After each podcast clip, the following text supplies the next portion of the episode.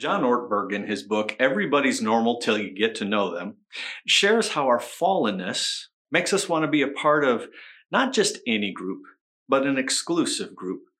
Now, by definition, every society includes people who connect, who belong to one another. Yet every, every society includes people also who feel left out, uh, people who don't get chosen at recess, uh, people whose invitations to dance get turned down, people who are blackballed, cold shouldered, uh, voted off the island. We exclude others for a variety of reasons. Some of those reasons are pride, uh, fear, ignorance, or even the desire to feel superior. So Ortberg goes on to say this I thought of this tendency to divide people the last time I was aboard an airplane. The first class passengers were served gourmet food on china and crystal by their very own flight attendants, while those of us in coach ate snacks served in paper bags with plastic wrappers. The first class passengers, they had room to stretch and sleep, and while those of us in coach, we were sitting in proximity usually reserved for engaged couples in the back row of a movie. Now, the first class passengers, they also had flight attendants bringing them moist towelettes for comfort and personal hygienes, while those of us in coach had to sit and stew in our facial sweat. On almost every flight, once the plane is underway, a curtain gets drawn to separate the two compartments. It's not to be violated. It is, it is like the Berlin Wall or the veil that separated the court of the Gentiles from the Holy of Holies in the Temple of Jerusalem. The curtain, the curtain is a reminder throughout the flight that some people are first class and some are not. Those who are not first class are not to violate that boundary. They can't even see what's going on behind the other side of the curtain. And he goes on to say this. On a recent flight, a voice came on the intercom system telling us that because of new security measures, the attendants were not allowed to fasten the curtain.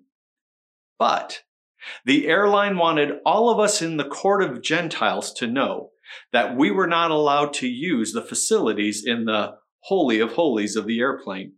Even though there was one restroom for eight people up in first class, there were two restrooms for several hundred of us, mostly children under the age of six who had been drinking Red Bull on the flight, back in coach.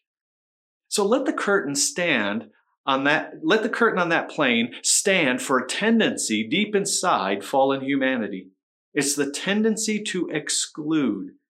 You see, in the act of exclusion, we divide the world up into us and them. We divide the world up into us and them. That's what I love about Scripture. Scripture is filled with good news, but it is not afraid to show the warts of God's people. And we often forget that the apostles, they had warts. They were struggling saints like the rest of us, even after seeing Jesus resurrected from the dead, knowing they were to take the good news to the ends of the earth. The apostles actually struggled to get past their exclusiveness of us versus them the apostles still divided up the world between Jews and Gentiles. Uh, let me explain. In Acts chapter 1, verses 4 and 8, Jesus instructed the apostles to not yet leave Jerusalem, but to wait for what the Father had promised. And then in verse 8 it says, For you shall receive power when the Holy Spirit has come upon you, and you will be my witnesses both in Jerusalem and in all Judea and Samaria and even to the remotest part of the earth. Now, here's the question that I'm wrestling with as we come to our text in Acts chapter 10. Why? Why are the apostles still in Jerusalem in the 10th chapter of Acts? Now, we saw last week uh, how in Acts 8, Philip left Jerusalem, but the 12 apostles, they're still there. Jesus commanded the apostles to go. So why are they standing in Jerusalem so long? Why are they staying there among their own people, the Jews? Hmm. After the day of Pentecost in Acts 8, Luke adds an interesting note to the story of Stephen being stoned to death. In Acts chapter 8, verse 1, it says this A great persecution began against the church in Jerusalem, and they were all scattered throughout the region of Judea and Samaria. Then notice this next statement except for the apostles. Do you see it? All the others disciples, they left Jerusalem and they, they went, but the apostles stay in Jerusalem. Isn't that interesting? Well, as we know, Philip, he left Jerusalem to preach to the Samaritans, and they responded to the gospel in an amazing way. Uh, to a Jew, that would have been shocking. You see, when word reaches the apostles back in Jerusalem about the revival in Samaria, the apostles send Peter and John to investigate to see if it is true. They doubt it. And sure enough, the Samaritans are entering the kingdom of God by faith in Jesus Christ. Besides the Samaritans coming to Jesus, so does an Ethiopian eunuch and what God is saying, what he's trying to show the early church as the Holy Spirit leads his disciples further out is this. He's showing that the gospel is not only for the Jews, but that the gospel is for all people, for all nations. The only problem is the Holy Spirit must still convince the apostles that the gospel is for all people. Well, Guess where the Holy Spirit leads Peter to learn this important truth about the gospel? We're in Acts chapter 10. That gives you a clue. The Holy Spirit leads him to a man who is in the category of them. Outside the Jews, the Holy Spirit leads him to a Roman centurion named Cornelius. So turn in your Bibles to Acts chapter 10. Uh, we're going to start in verse 2 of Acts 10. And in that verse, it explains how Cornelius was a devout Gentile who was charitable to the Jews. He was a man of disciplined prayer. And in response to his prayer, an angel of the Lord appears to Cornelius in a vision and instructs him to send for a man named Simon Peter. Now, Cornelius was to invite Peter to his house to hear a message from Cornelius. So Peter's going to get a message from a Gentile. Well, the next day, while Cornelius's servants were en route to Peter's house, Peter prays and falls into a dream, a dream state, Acts 10, 9 and 10. And in his dream, he has a vision of heaven opening and a sheet coming down out of the sky. And it was filled, the text says, with all kinds of animals and reptiles and birds of the air. Verse 12. I heard the story recently that at the beginning of a children's Sunday school class, the teacher reviewed the previous week's, week's lesson, which happened to be this story of Peter in Acts chapter 10, the vision of the sheet filled with animals. And the teacher asked the class, What did Peter see when he went up on the housetop to pray? And one little boy waved his hand back and forth and he yelled out, Pigs in a blanket! I love that. That's a fun little story. We don't know exactly what Peter saw, but I don't think that little kid was too far off. Because what we do know from Peter's reaction is that the content of the sheet were not worthy of a Jew's stamp of approval. And this is why Peter declines the offer. In fact, when we read the text, uh, there's a voice that commands for Peter to get up, kill, and eat. Acts 10 13. And Peter's response is this By no means, never, Lord, for I have never eaten anything unholy. I've never eaten anything unclean. You see, Peter cannot imagine eating an unclean animal that would make him an unclean Jew. From the time that they were little, Jews were taught never to eat from the Gentile buffet, but he is now commanded by God to do so. Now, after two more experiences that encourage him to do the same thing, Peter is described in verse 17 this way as greatly perplexed in mind as to what the vision might mean. Well, To clear up Peter's confusion, guess who's going to show up to help him? You got it. The Holy Spirit. The Holy Spirit. Again, the Holy Spirit is going to bring Peter to God's providential moment to deepen Peter's understanding on how God works. Well, Peter awakens from his dream. And at that moment, Cornelius's servants show up. And they explain to Peter their mission. And the next day, they take him to Cornelius's house.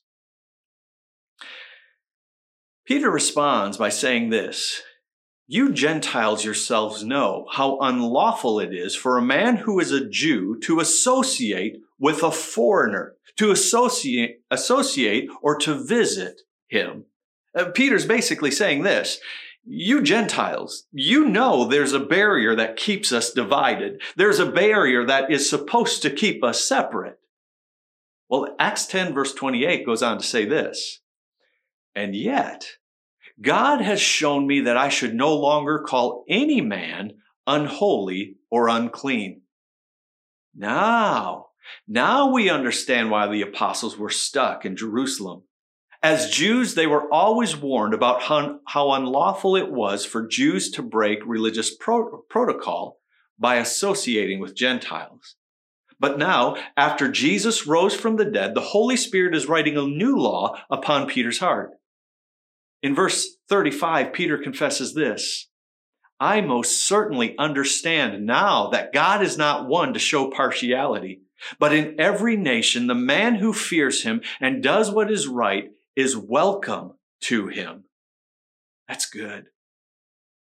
Uh, Tim Keller on an Easter Sunday said this. On Easter, I always say to my skeptical, skeptical secular friends that even if they can't believe in the resurrection, they should want it to be true. Most of them care deeply about justice for the poor and alleviating hunger and disease and caring for the environment. Yet many of them believe that the material world was caused by accident and that the world and everything in it will eventually simply burn up in the death of the sun. And they find it discouraging that so few people care about justice without realizing that their own worldview undermines any motivation to make the world a better place. Think about it. Why? Why sacrifice for the needs of others if in the end nothing we do will make any difference? However, if the resurrection of Jesus happened, that means there's infinite hope. There's reason to pour ourselves out for the needs of the world. Hmm. Uh, N.T. Wright has written this.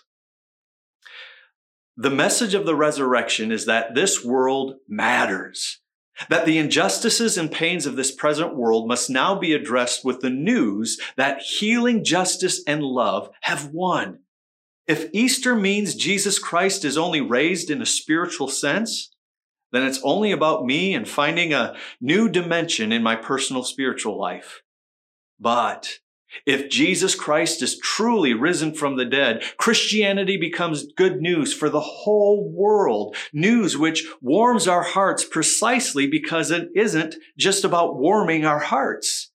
Easter means that in a world where injustice, violence, and degradation are endemic, God is not prepared to tolerate such things and that we will work and we will plan with all the energy of God to implement victory of Jesus over all the problems. This is the realization that Peter has. Easter is for the whole world. And yet this new reality created an inner conflict that Peter was finding difficult to resolve. So the Holy Spirit helps him out. Peter opens his mouth and he begins to speak about Jesus. And as he is preaching, Acts 10, 44 to 48, here's what he says. While Peter was still saying these things, the Holy Spirit fell on all who heard the word. Now, verse 45 is a significant moment, so pay attention to it. And the believers from among the circumcised, this is the Jews, the Jewish Christians, And the believers from among the circumcised who had come with Peter were amazed because the gift of the Holy Spirit was poured out even on the Gentiles. For they were hearing them speaking in tongues and exalt- eh, extolling God.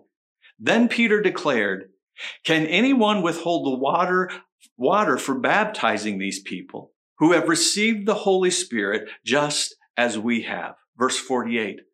And he commanded them to be baptized in the name of Jesus Christ. Then they asked him to remain for some days. Will Willimon has said, throughout the book of Acts, the people whom the Holy Spirit shocks are the ones already in church. Oh, that is so true, isn't it? In fact, Willimon goes on to say this at every step in the Acts program of evangelism and church growth, now catch this, it is the church that must be dragged, kicking and screaming, into new areas of baptismal fidelity. Evangelism is a matter of a church in good enough condition to keep up with the frenetic movements of the Spirit without passing out. Oh, that's good. In fact, it's so good, I want you to hear it again. Evangelism is a matter of a church in good enough condition to keep up with the frenetic movements of the Spirit without passing out. Looking at the various conversations through Acts chapter 8 through 10, the various conversions, I mean, the Samaritans, an Ethiopian, the Roman soldier Cornelius and his household, it forces the church to ask an important question. If God himself does not show partiality in reaching out to others, where may we mistakenly show partiality? Hmm. During a Saturday afternoon, a few churches in an area got together for community service day. Uh, one of the volunteers was walking down a narrow side street in the city of Compton, California, and he was heading towards uh, one of the work sites. It was towards the end of the workday, and there were dozens of people in yellow t-shirts. These were the church volunteers, maybe uh, 50 of them in all. And they were streaming out of the site, getting ready to head off to lunch after finishing a complete makeover of a local house. Well, this particular volunteer was six or eight houses away when he passed a married couple working in their own yard. He paused to compliment the woman on her roses, and she asked the volunteer what he was doing down the street. Well, the man, the man replied that he had that, that he represented a band of churches united in their desire to serve the city. And then he continued chatting about the radical neighborhood transformation that she had witnessed by the simple kindness of these volunteers. It was in this conversation with this woman that her husband had been weed eating the other side of the front yard. But when he saw the volunteer's yellow volunteer shirt, he turned off his weed eater, set it down, and he started walking straight towards the man and his wife. After looking into the volunteer's eyes, he nodded approvingly towards the renovated house down the street. And then he said, I love your heart. Where can I get a heart like yours? Well, flabbergasted, the volunteer sim- simply said, uh, We got our hearts from Jesus, and he would be glad to give you one like his, too. Uh, before the volunteer headed off to lunch, they had a great conversation about the unparalleled gospel of Jesus Christ and his power to change hearts, his power to change homes, neighborhoods, and cities. Now, church, I've done multiple prayer walks around the Blendville neighborhood. And what I've noticed is Blendville Christian Church, it doesn't quite look like the people of Blendville North and South.